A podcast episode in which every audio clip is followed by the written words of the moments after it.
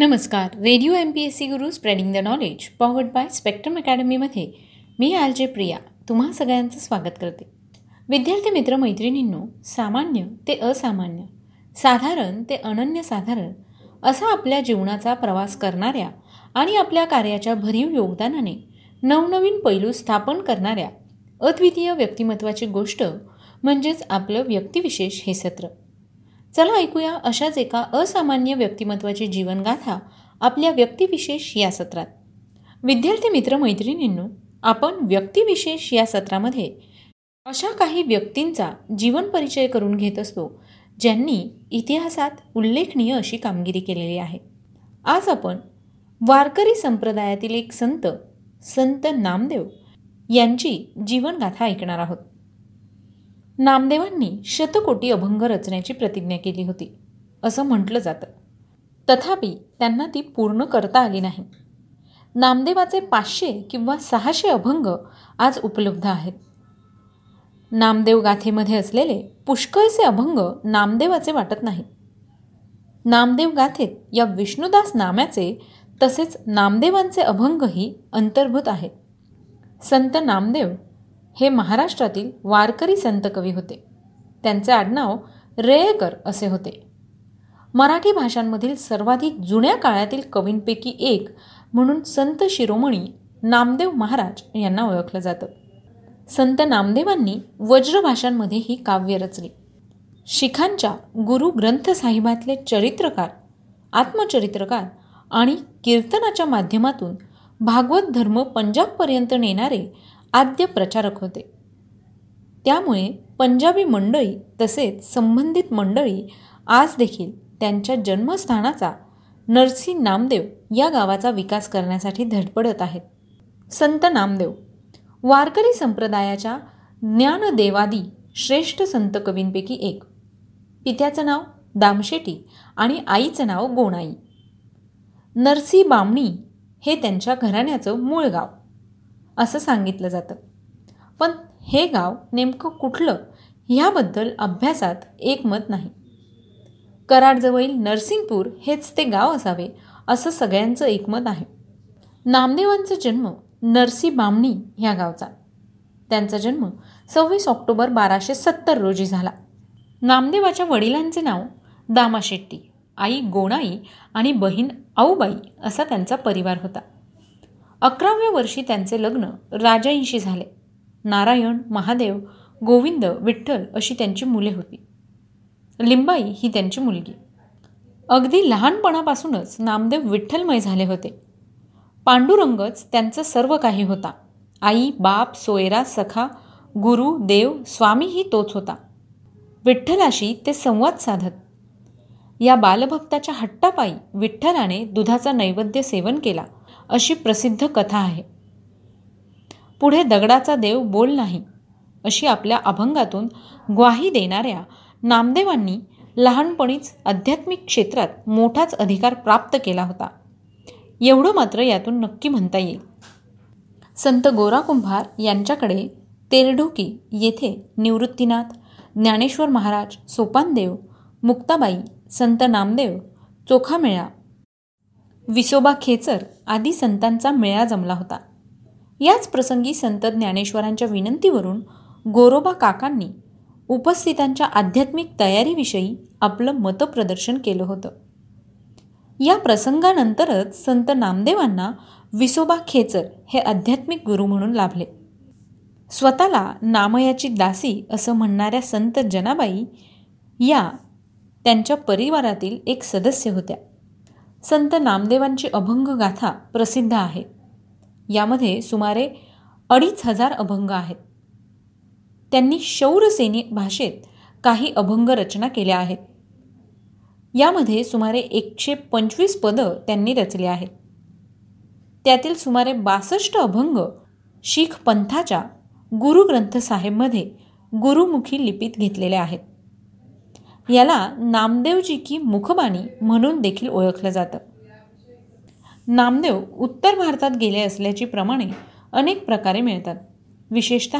पंजाबातील त्यांच्या वास्तव्याची व कार्याची जाणीव आजही ठळकपणे मिळते नामदेवजी की मुखबाणी म्हणून प्रसिद्ध असलेली नामदेवांची हिंदी भाषेतील एकसष्ट पदे शिखांच्या ग्रंथसाहिबात अंतर्भूत आहेत त्यातील तीन विवक्षित पदे अन्य कवींचे आहेत असं एक मत आहे नामदेवांच्या हिंदीवर मराठीची छाप तर आहेच परंतु वज्र अवधी राजस्थानी अशा भाषांचेही संस्कार आहेत व्रजाती भाषा बोलणाऱ्या प्रदेशात त्यांचं वास्तव्य झाल्याचं आणि त्यांनी ह्या भाषा निदान काही प्रमाणात आत्मसात केल्याचं हे द्योतक आहे नामदेवांची सुमारे सव्वाशे हिंदी पदेही आत्ता उपलब्ध झालेली आहेत विष्णुस्वामी बहोरदास किंवा बोहरदास जाल्लो लब्धा केसो कलंधर किंवा कलधारी यांसारखे अनेक शिष्य नामदेवांना पंजाबात मिळाले त्यापैकी जाल्लो किंवा जालन या सुतारासारखे काही शिष्य नामदेवांसोबत पंढरपूरला देखील आले केसो कलधारे ह्याने भावलपूर संस्थानात भागवत धर्माची ध्वजा फडकवली तेथे कलधारी की गद्दी या नावाने प्रसिद्ध असलेला त्यांचा आश्रम तसेच त्यांची समाधी देखील आहे नामदेवांची अनेक मंदिरे आज पंजाबात पाहावयास मिळतात पंजाबातील गुरुदासपूर जिल्ह्यात घुमान किंवा घोमान या गावी असलेले मंदिर गुरुद्वारा बाबा नामदेवजी म्हणून प्रसिद्ध आहे नामदेवांचे शिष्य बोहरदास यांनी हे मंदिर उभारले आहे असं म्हटलं जातं संत नामदेवांनी आदी समाधी व तीर्थावळी किंवा तीर्थावली या गाथांमधून तीन अध्यायातून संत ज्ञानेश्वरांचं चरित्र सांगितलं आहे कीर्तनात अनेक चांगल्या ग्रंथांचा उल्लेख असे यावरून ते बहुश्रुत व अभ्यासू असल्याचं लक्षात येतं नामदेव कीर्तन करी पुढे देव नाचे पांडुरंग अशी त्यांची योग्यता होती नाचू कीर्तनाचे रंगी ज्ञानदीप लावू जगी हे त्यांच्या आयुष्याचं ध्येय होतं भागवत धर्माचा एक आद्य प्रचारक म्हणून संत नामदेवांनी संत ज्ञानेश्वरांच्या संजीवन समाधीनंतर सुमारे पन्नास वर्ष भागवत धर्माचा प्रचार केला प्रतिकूल परिस्थितीमध्ये महाराष्ट्राची भावनिक एकात्मता जपण्याचं अवघड काम त्यांनी केलं पंजाबमधील शीख बांधवांना ते आपले वाटत शीख बांधव त्यांना नामदेव बाबा म्हणून त्यांचं गुणगान करत पंजाबातील शबद कीर्तन व महाराष्ट्रातील वारकरी कीर्तन